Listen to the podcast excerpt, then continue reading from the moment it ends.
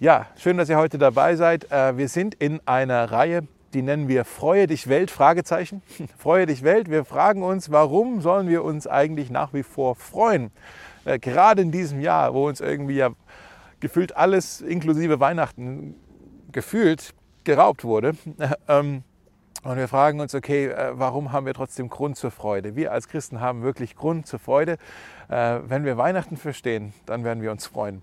Äh, und das wollen wir näher uns anschauen. Wir wollen anschauen, in der Bibel herausfinden, äh, warum können wir uns eigentlich freuen. Und was wir machen oder auch schon angefangen haben in den letzten Wochen, dass wir verschiedene, im Alten Testament verschiedene Texte uns anschauen. Das sind sogenannte Prophezeiungen, Vorhersagungen über den Messias, über Jesus, wenn er denn mal kommen wird. Im Alten Testament. Ich weiß nicht, ob du das wusstest. Im Alten Testament gibt es über 300 Prophezeiungen, also Versprechen, die gemacht wurden, die Jesus dann im Neuen Testament erfüllt hat.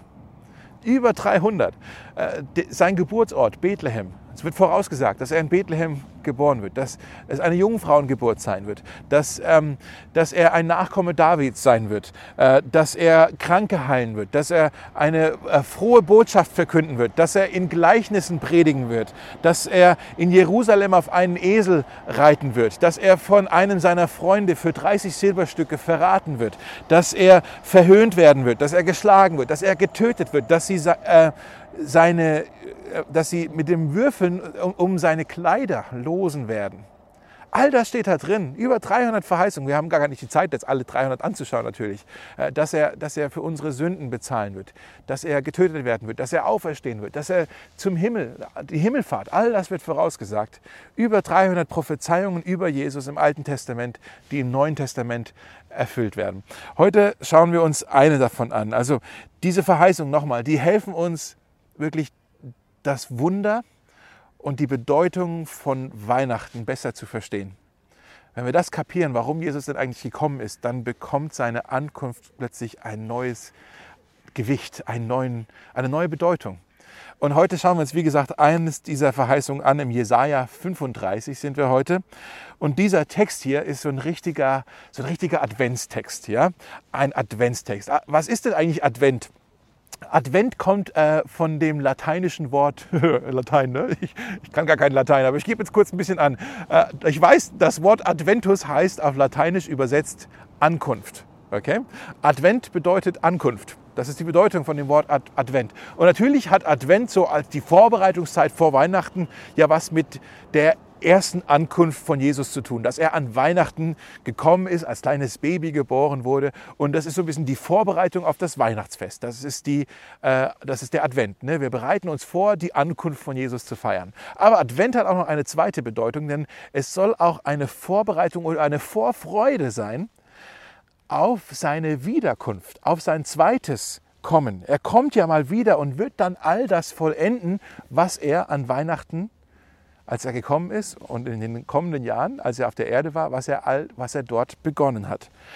Der Advent ist so hilfreich für uns, weil der Advent hilft uns zu begreifen, wo wir denn heute, wir hier in Berlin, wo wir denn überhaupt in der Geschichte Gottes stehen. Wo ist denn unser Platz in der Geschichte Gottes? Und das ist so wichtig, dass wir das kapieren, weil viele Christen machen sich da vielleicht gar keine Gedanken zu oder haben es noch nicht so ganz geschnallt. Und das ist wichtig, dass wir das verstehen. Ich kann dich nur ermutigen, nimm dir die Zeit, nimm dir die Wochen, nimm dir die Jahre, um das wirklich zu studieren und versuchen zu verstehen, weil es ist auch nicht ganz unkompliziert, das zu verstehen. Okay, Gottes Zeitplan in dieser Welt zu kapieren. Ich versuche es mal nur kurz zu beschreiben, aber es ist wirklich ein bisschen komplex wir als Christen glauben wir, dass Jesus gekommen ist an Weihnachten. Das ist seine erste Ankunft, ja?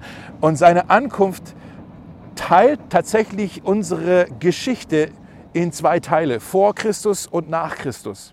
Und das ist wirklich angebracht, denn als Jesus gekommen ist, hat er wirklich eine neue Ära, eine neue Epoche eingeleitet. Das Reich Gottes ist plötzlich da, es ist mitten unter uns. Das hat Jesus begonnen und deshalb ist seine Ankunft in dieser Welt wirklich, das ist der Startpunkt von dieser neuen Ära, die, in, zu der wir auch gehören. Wir sind jetzt hier Teil von dem, das Reich Gottes ist auch schon da. Ja?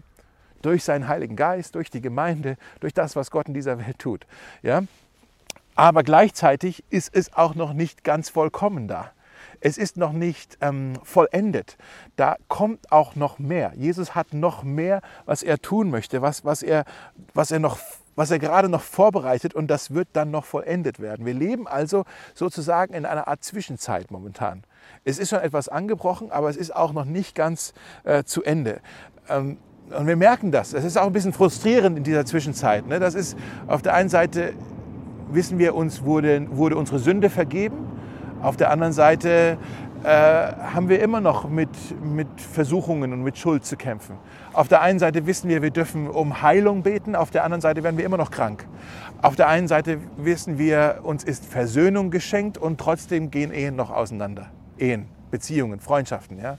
Auf der einen Seite wissen wir, Gott macht alles neu und wir werden trotzdem noch alt. ja, irgendwie, wir leben in so einer Zwischenzeit, wo manches auch schon da ist, aber manches auch noch nicht voll, vollendet wurde. Das müssen wir so ein bisschen kapieren. Eines Tages wird Jesus auch wiederkommen. Und dann wird er das, was er an Weihnachten begonnen hat, wird er dann vollenden. Er wird es äh, äh, ja, zu Ende bringen. Er wird das vollenden, was er angefangen hat. Und jetzt sagst du, ja, was wird er denn da machen? Was wird denn dann passieren an dem Tag, wenn er wiederkommt, wenn, wenn, wenn das dann alles vollendet wird? Wie wird es sein? Jesaja erzählt uns davon in Kapitel 35. Und diesen Text, den schauen wir uns jetzt mal an. Ich lese jetzt aus Jesaja 35, die Verse 1 bis 10.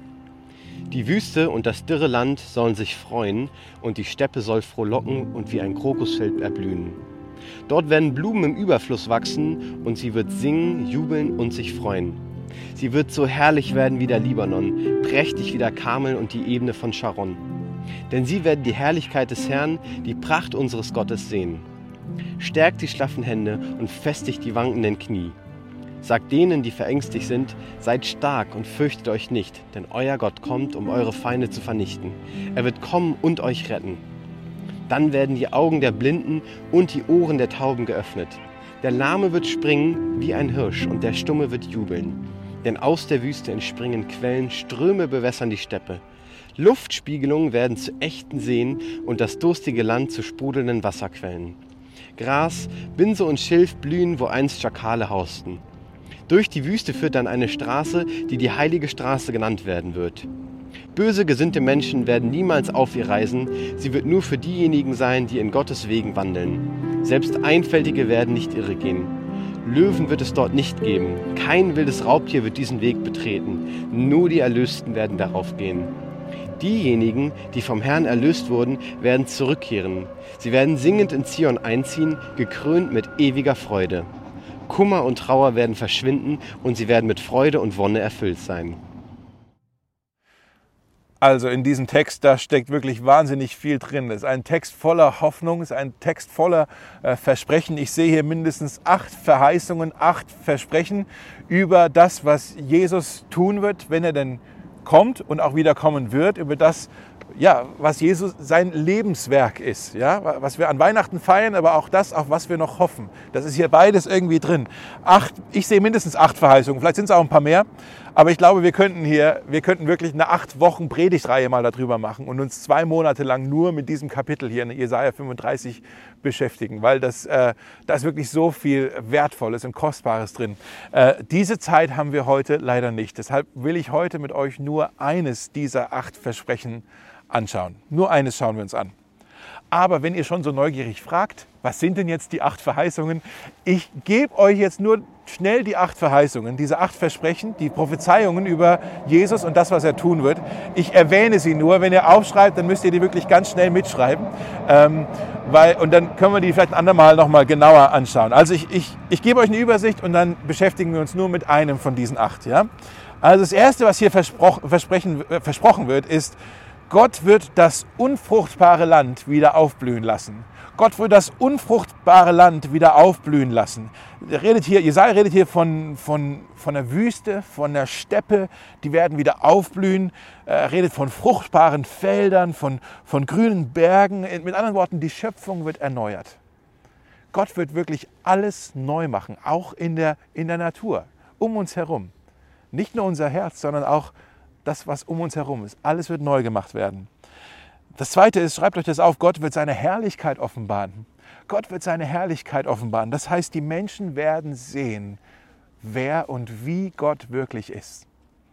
Sie werden Gott sehen äh, und nicht mehr irgendwelche irrtümlichen Vorstellungen haben, wer Gott denn vielleicht sein könnte, sondern der herrliche Gott wird sich offenbaren. Wir werden ihn sehen, wie er wahrhaftig ist. Wahre Erkenntnis. Und das ist auch ein Grund, warum Jesus ja gekommen ist. Er kam, um uns den Vater zu zeigen. Er kam, um uns zu zeigen, wer und wie Gott wirklich ist. Die Herrlichkeit Gottes. Das dritte ist, Gott wird kommen, um zu retten. Auch deshalb ist Jesus ja gekommen, um uns zu retten. Gott wird kommen, um zu retten. Ich zeige euch nochmal hier diese beiden Verse, weil die sind wirklich so wichtig. Stärkt die schlaffen Hände und festigt die wankenden Knie. Hast du vielleicht schlaffe Hände? Bist du müde? Bist du schlaff? Sind deine Knie müde geworden? Sag denen, die verängstigt sind. Hast du vielleicht Angst zurzeit? Das hier sind Worte für dich vielleicht, wenn du müde bist, wenn du Angst hast. Er sagt, seid stark und fürchtet euch nicht, denn euer Gott kommt. Das ist Weihnachten, ja? Euer Gott kommt, und, um eure Feinde zu vernichten. Alles, was uns kaputt macht, wird kaputt gemacht werden. Er wird kommen und euch retten. Also Gott wird auf die Erde kommen, sagt Jesaja hier. Und das wissen wir, es ist passiert an Weihnachten. Und er wird auch mal wiederkommen. Aber Gott kommt und dann macht er alles Böse, alles Korrupte, wird er zerstören. Er wird es beenden. Er macht kaputt, was uns kaputt macht. Das vierte ist, wenn du es aufschreiben willst, Gott wird unsere Zerbrochenheit heilen.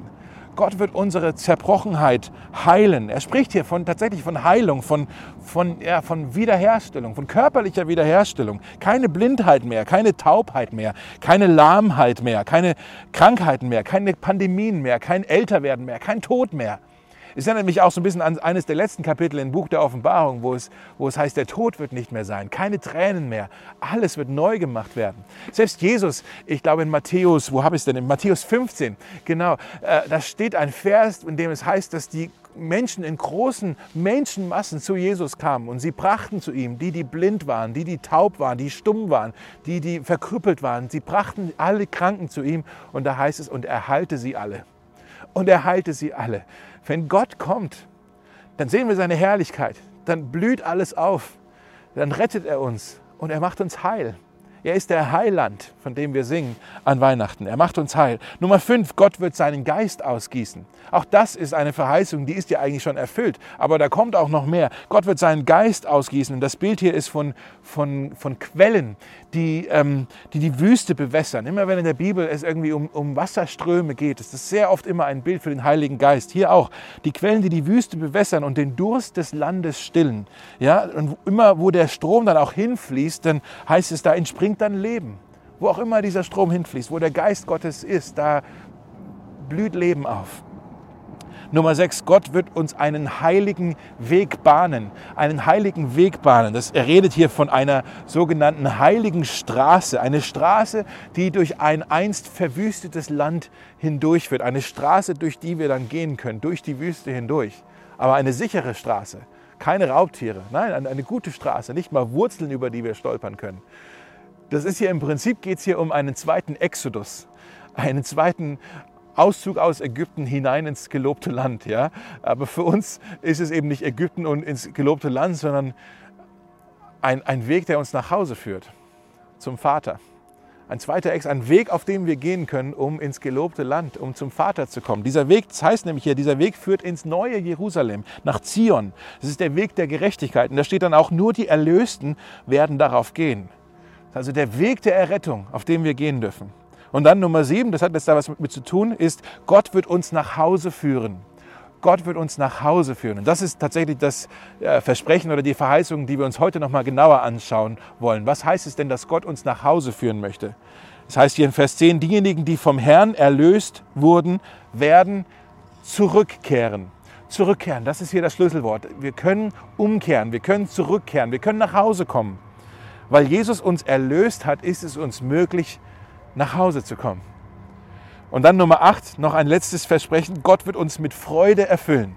Das ist unser Thema. Ja? Wir wollen fröhlich sein. Wir wollen uns freuen an diesen Weihnachten. Gott wird uns mit Freude erfüllen. Das, Jesaja spricht hier von, von singenden, von strahlenden Gesichtern, von Freude und von Jubel.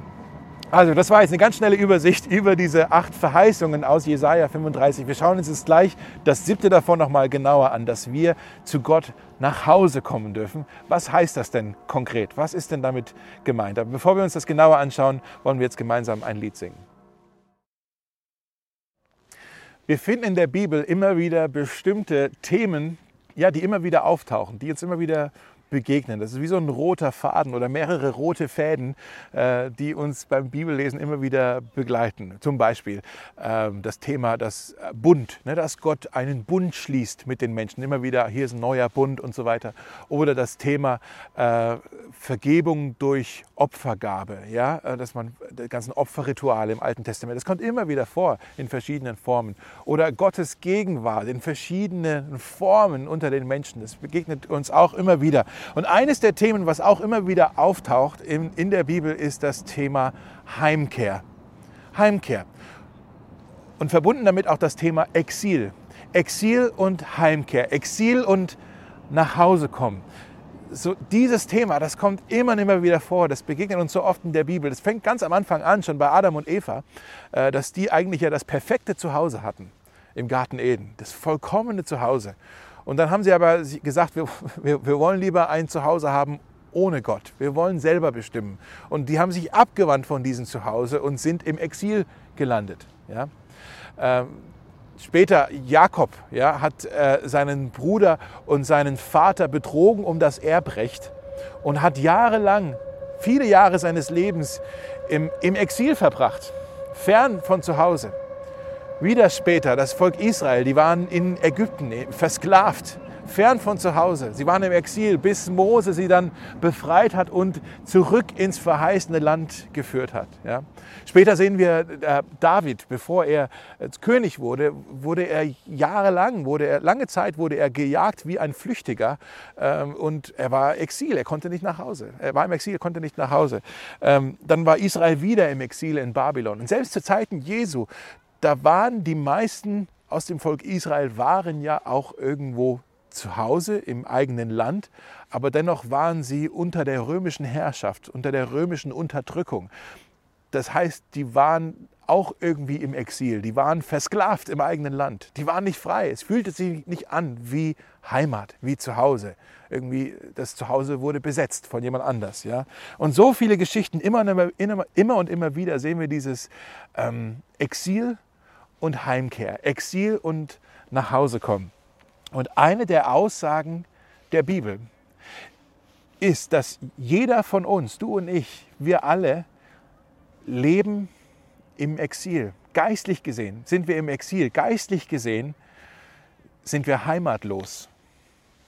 Was meine ich damit, wenn ich sage, wir sind geistlich im Exil oder geistlich gesehen heimatlos? Also um Exil zu verstehen um Heimatlosigkeit zu verstehen, müssen wir verstehen, was ist denn überhaupt Heimat? Was ist denn überhaupt ein Zuhause? Ein Heim, ein Eigenheim. Ja? Was ist denn die Heimat? Ich glaube, eines der Gründe zum Beispiel, warum wir Weihnachten ja so gerne feiern, ist, weil wir an Weihnachten äh, an Heimat denken. Heim, Weihnachten ist etwas sehr Nostalgisches. Ja? Dann, da, da, essen wir bestimmte Sachen, wir dekorieren auf eine bestimmte Art und Weise, wir, wir, wir schmücken, ne? wir haben bestimmte Düfte, die wir riechen oder irgendwelche Lieder, die wir singen, Musik, die wir hören. Und das äh, fühlt sich alles super nostalgisch an und wir denken vielleicht an Heimat. Wir, wir denken vielleicht zurück an unsere Kindheit oder irgendwie sowas. Ja, das ist irgendwie was sehr Besonderes. Weihnachten hat immer sehr viel mit, mit Heimat zu tun. Deshalb ist auch Weihnachten auch ein Grund, warum viele, die an Weihnachten nicht in ihrer Heimat sind, wo auch immer sie denken, dass dort die Heimat ist, die haben dann Heimweh an Weihnachten. Viele Menschen, denen fällt das schwer. Ich glaube auch besonders in diesem Jahr, weil wir nicht verreisen können, weil wir nicht unbedingt jeden besuchen können. Äh, nicht jeder kann nach Hause gehen, zu seinem Elternhaus oder so. Viele Menschen, vielleicht auch du, man hat Heimweh an Weihnachten, weil wir verstehen, was Heimat ist, oder? Vielleicht bist du ja schon mal ähm, umgezogen, ja?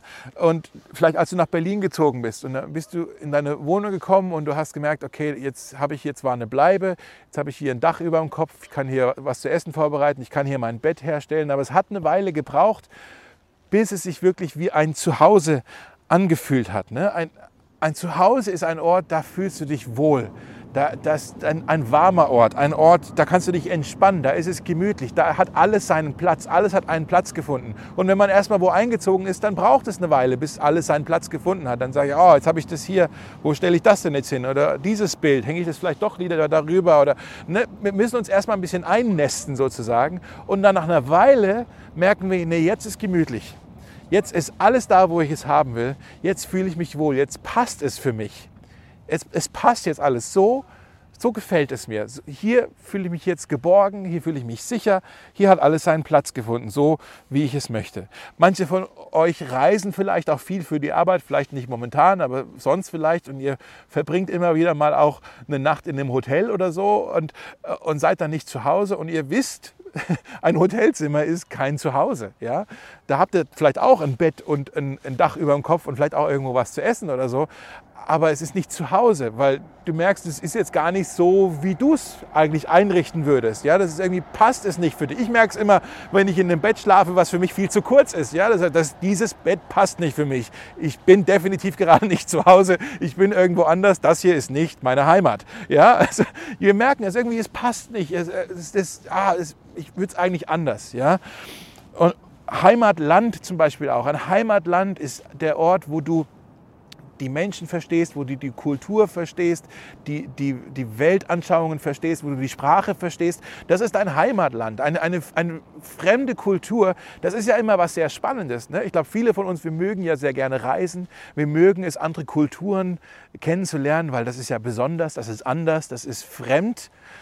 Aber manchmal ist es auch wir haben das schöne Wort unheimlich. Ja? Es ist unheimlich, das heißt, es ist nicht wie zu Hause. Es ist anders. Es ist nicht unsere Heimat. Es ist etwas anderes. Es ist unheimlich. Es ist sehr gewöhnungsbedürftig, manchmal vielleicht sogar beängstigend. Ja? Es ist unheimlich für uns. Und die Bibel sagt, dass wir in einer Welt leben, die ist eigentlich unheimlich für uns. Das ist nicht die, unsere Heimat. Wir leben in einer Welt, die passt eigentlich nicht für uns. Das ist nicht der Ort, in der wir, in dieser Welt können wir nicht aufblühen. Wir können uns hier nicht wirklich so entspannen, wie wir uns das vorstellen, bei dem Gefühl von Heimat. Ja?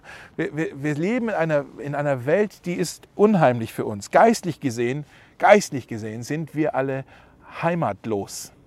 Wir sind Heimatlose. Warum ist das so? Die Bibel sagt zum Beispiel im ersten Buch Mose, ganz am Anfang, dass wir geschaffen wurden, um in Gemeinschaft mit Gott zu leben, um in einer Beziehung mit Gott zu leben. Die Bibel sagt auch an mehreren Stellen, zum Beispiel im Psalm 90, dass der Herr unsere Heimat ist. Der Herr ist unsere Wohnung, heißt es da. Er ist unsere Wohnung, unser Zuhause. Gott hat uns also so gemacht und er hat sich uns so erdacht, damit wir mit ihm Gemeinschaft haben können und mit ihm in seiner Wohnung sein dürfen. Aber unsere Geschichte ist eben auch, dass wir Gottes Haus, dem Haus Gottes, den, den Rücken zugekehrt haben und wir haben uns von Gott abgewandt und wir wollten gerne ein eigenes Zuhause haben, ein besseres, ein alternatives Zuhause, eben ohne Gott. Und dadurch, dass wir uns von Gott abgewandt haben, haben wir dieses Zuhause verloren. Und jetzt haben wir vielleicht hier eine, eine Welt, in der wir leben, aber diese Welt ist nicht das Zuhause, was Gott sich erdacht hat. Ich hoffe, das weißt du. Diese Welt ist nicht so, wie Gott sie eigentlich haben wollte. In dieser Welt gibt es Streitigkeiten, es gibt Kriege, es gibt Krankheiten, es gibt Tod, es gibt Korruption. So viele Dinge, das hat sich Gott doch nicht so ausgedacht. Er wollte doch eine, eine Welt uns schaffen, in der wir wirklich aufblühen können. Ein, die, eine Welt, die für uns eine Heimat sein kann. Aber wir sind in einer Welt, die ist für uns ein Exil. Wir sind fern von dieser Heimat. Diese Welt hier, in der wir leben, die ist nicht unsere Heimat, die ist nicht unser Zuhause. Sie passt nicht für uns, sie tut uns einfach nicht gut, sie macht uns kaputt. Es ist kein Ort, um aufzublühen, es ist das Exil. Und jetzt kommt hier dieses Versprechen von Jesaja. In diese Situation, in diese Welt, für uns kommt dieses Versprechen und er sagt, Gott wird ein neues Zuhause schaffen. Er wird die Dinge wiederherstellen. Gott wird kommen und er wird uns retten, er wird uns nach Hause bringen, er wird unsere Heimatlosigkeit heilen und er wird uns ein Zuhause schenken. Das ist das Versprechen von Jesaja. Und die Leute, die das gehört haben, ja, zu Zeiten Jesu auch, die hatten ja eine richtige Erwartung, dass der Messias kommen würde. Die Erwartung war aber, der Messias würde kommen mit einem Schwert. Der Messias würde wie ein starker Krieger sein, der das Volk nun befreien würde von der Unterdrückung von Rom. Ja? Der Messias würde kommen wie, wie ein starker Krieger. Das war die Erwartung. Sie haben einen starken, einen Messias auf einem hohen Ross mit einem Schwert erwartet. Und Jesus kam dann, aber er kam nicht mit Stärke, obwohl er es hätte können. Er kam in Schwäche. Jesus kam hinein in unsere kaputte Welt. Ich meine, schauen wir auf Weihnachten. Schaut mal, wie, wie kaputt eigentlich die Weihnachtsgeschichte ist. Da ist, wir sehen, da ist Obdachlosigkeit drin, da ist Ablehnung drin, da ist Brutalität drin. Das Problem ist ja so ein bisschen, wir haben die Weihnachtsgeschichte so, wir haben sie kitschig und keimfrei gemacht. Ja? Wir haben die Weihnachtsgeschichte kitschig und keimfrei gemacht. Wir haben zu Hause bei uns vielleicht irgendwo unter dem Weihnachtsbaum haben wir so äh, ein, ein Krippenspiel mit lauter kleinen Holzfiguren und da stellen wir alles so schön auf und guck mal, wie sie alle schön im, Hals, im Halbkreis da stehen und ist das nicht romantisch und ist das nicht gemütlich und ist das Jesuskind jetzt in der Krippe, ist das nicht schön, das Jesuskind und das Stroh, auf dem es liegt, das ist schön weich und es riecht so duftend, lecker, ja. Und dann diese pelzigen Tiere, die alle mit ihren großen Disney-Augen das Kind anstarren. Alle sind begeistert, ja. Und Josef hat gerade vielleicht noch ein warmes Feuer gemacht. Ist das nicht alles schön? Und wir sagen, ach, ist das mal was Besonderes. So eine Geburt, das gibt es ja nicht so oft, ne? Ist ja was Besonderes. Jesus hat es ja da viel besser als vielleicht in irgendeinem Hotelzimmer. Ist doch schön, dass er da in der Krippe liegen darf. Merkt ihr was? Wir haben, wir haben die Geschichte kitschig und keimfrei gemacht. Jesus wurde unterwegs geboren. Eigentlich wurde Jesus auf der Straße geboren. Er war nicht mal zu Hause. Die mussten ja von Nazareth nach Bethlehem äh, für die Volkszählung. Josef war auf der Suche nach einer Unterkunft, hat wieder irgendwo angeklopft. Ja, nee, wir haben ja auch keinen Platz. Die Tür wurde ihm zugeknallt. Und auf einmal sagt Maria, seine Frau neben ihm, sagt, sagt zu ihm, Josef, das Baby kommt. Und Josef sagt, Moment mal, nee, nicht hier. Was jetzt? Nicht hier, nicht jetzt, das kann nicht sein. Halt es noch drin, das, das passt jetzt hier nicht, wir haben ja noch keine Unterkunft gefunden. Und Maria sagt, Josef, was sollen wir denn jetzt machen, dass das Baby kommt? Und Josef sagt, komm, wir gehen da hinter das Haus, da, da wo die Tiere sind, wir gehen da schnell hinter das Haus. Ja, es war dunkel, es war kalt, es war dreckig, es war furchtbar. Maria entbindet im Mist und im Urin von diesen Tieren. Wir haben diese Geschichte keimfrei gemacht, aber es war eigentlich die unhygienischste Geburt, die man sich vorstellen kann. Blut, Wehen, Schweiß, Schreien, Josef überfordert, Maria in Schmerzen, keine Anästhesie, keine Gummihandschuhe, ja, keine schöne Musik, Ablenken, nichts davon.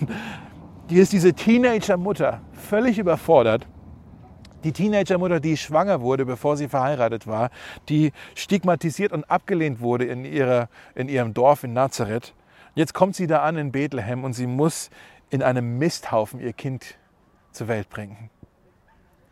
Das ist nicht romantisch, das ist nicht süß, das ist nicht schön, diese Geschichte. Diese Geschichte, die sollte uns eigentlich das Herz brechen. Die sollte uns zum Weinen bringen, diese Geschichte. Jesus wird in die Härte und in die Ungastfreundlichkeit dieser Welt hineingeboren. Und Weihnachten war ja auch nur der Anfang für ihn. Kurz darauf mussten seine, seine Eltern fliehen, weil Herodes diese Idee hatte, dass er einen Babygenozid an den Start bringen sollte. Und sie sind geflohen ins Exil nach Ägypten. Später, als Jesus erwachsen war, in Matthäus 8 heißt es mal, da redet er über sich selber. Er sagt, der Menschensohn hat keinen Ort, um sein Haupt niederzulegen. Mit anderen Worten, Jesus selbst war obdachlos. Er hatte keine Wohnung, er hatte kein Zuhause. Ja, er war obdachlos. Und am Ende seines Lebens hing er an einem Kreuz außerhalb von der Stadt. Das war so das ultimative Zeichen dafür, du bist abgelehnt, du bist hier nicht mehr willkommen, du bist abgestoßen. Ja? Die haben ihn abgestoßen aus der Gemeinschaft. Außerhalb der Stadttore haben sie ihn ans Kreuz genagelt. Die haben ihn ausgelacht, die haben ihn verhöhnt. Äh, sie haben zu ihm gesagt, hey, wenn du wirklich der Sohn Gottes bist, dann, dann steig doch herab von deinem Kreuz. Und sie haben nicht kapiert, sie konnten nicht erkennen, dass Jesus doch eigentlich herabgestiegen ist, nicht vom Kreuz, er ist herabgestiegen von seinem, von seinem geistlichen Zuhause, von seiner Heimat im Himmel, ist er herabgestiegen, um zu uns zu kommen, um uns zu retten. Und dann hing er am Kreuz. Und er betet, mein Gott, mein Gott, warum hast du mich verlassen? Nicht nur wurde er von, von den Menschen abgestoßen, er wurde auch von Gott selbst abgelehnt, abgestoßen. Jesus hat das Exil wirklich erlebt, an einem eigenen Leib zu spüren bekommen, was es heißt, verlassen zu sein, von Gott verlassen zu sein. Ich will euch mal was zeigen hier im, im Alten Testament nochmal, im dritten Buch Mose, Kapitel 16. Das hat hier was damit zu tun. Da geht es um ein Opferritual, was hier beschrieben wird, äh, am Tag der Versöhnung. Das heißt, das, das, Israel, das jüdische Fest Yom Kippur. Vielleicht hast du das schon mal gehört. Ich lese das mal vor. Das, das geht hier um etwas, was, was sie machen sollen als Teil ihres Rituales. Und vielleicht hilft uns das zu verstehen, was Jesus eigentlich ähm, getan hat am Kreuz. Äh, 3. Mose 16, Vers 21 steht Aaron, das war der Priester, Aaron soll dem Ziegenbock beide Hände auf den Kopf legen und alle Verfehlungen und alle Schuld der Israeliten über ihm bekennen, über dem Ziegenbock. Auf diese Weise wird dem Ziegenbock die Sünden der Israeliten auferlegt. Dann sollt ihr den Ziegenbock in die Wüste vertreiben. So wird der Ziegenbock die Sünden des Volkes in das öde Land tragen. Das hört sich jetzt für uns erstmal sehr fremd an, oder? Ein bisschen unheimlich, etwas unvertraut.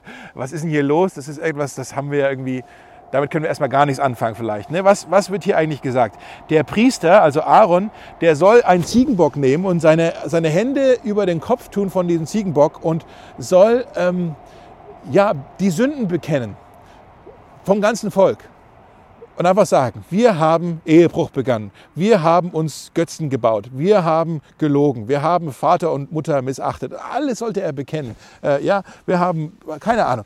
Und, und während er das bekennt, würde sich dann die Sünden vom ganzen Volk auf diesen Ziegenbock hier übertragen. Und was passiert dann mit diesem Ziegenbock? Da steht dann, dass dieser Ziegenbock aus den Toren der Stadt hinausgetrieben werden soll der wird sozusagen zum Sündenbock. Da kommt das Wort her, der Sündenbock.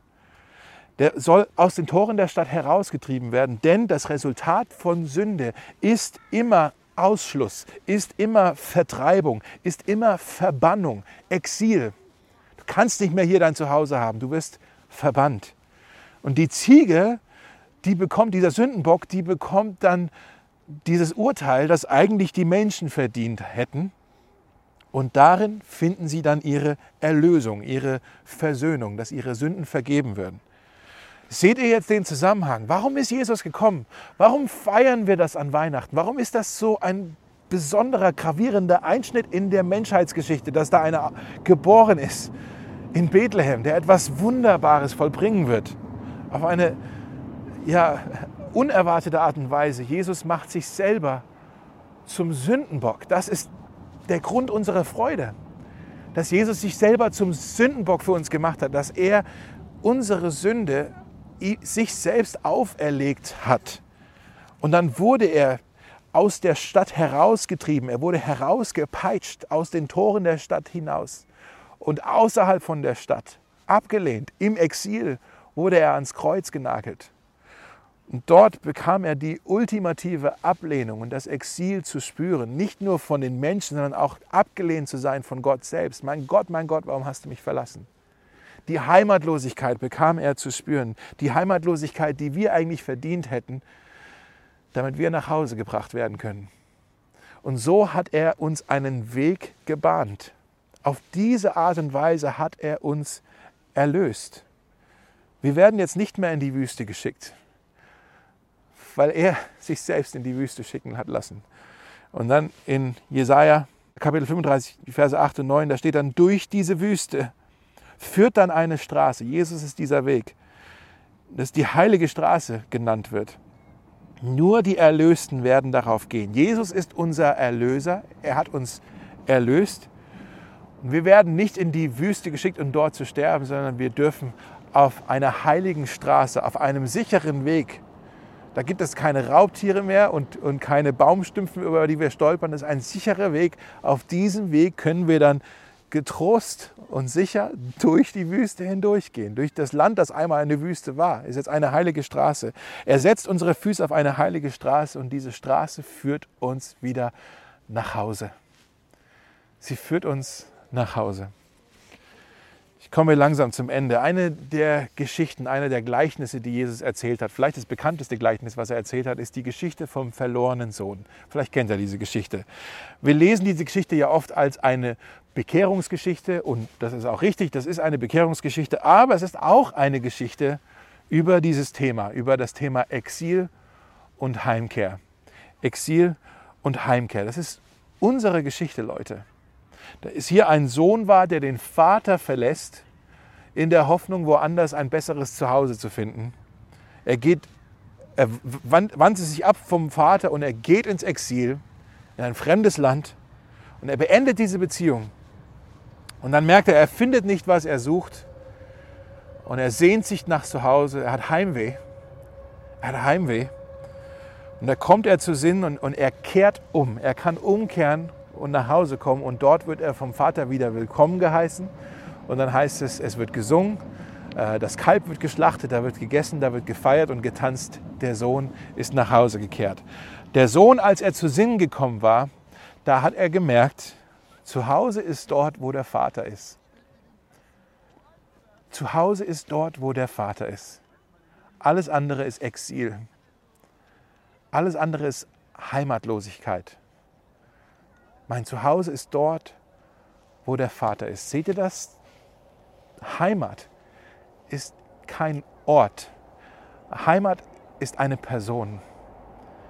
Heimat ist der Vater.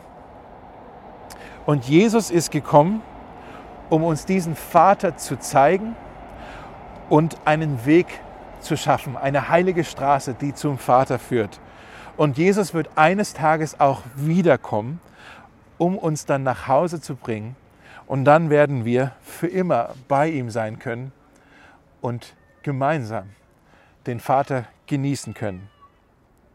Und ich weiß nicht, was du für eine Vorstellung vom Himmel hast. Wir werden da nicht irgendwie nur so durch die Luft schweben, so, oh, ich schwebe hier im Himmel. Nein, wir werden essen, wir werden lachen, wir werden tanzen, wir werden singen wir werden Spaß haben, wir werden Gemeinschaft haben mit dem Vater in Zion, in diesem neuen Jerusalem, in diesem Zuhause, das auf uns wartet. Nochmal hier Vers 10. Diejenigen, die vom Herrn erlöst wurden, werden zurückkehren.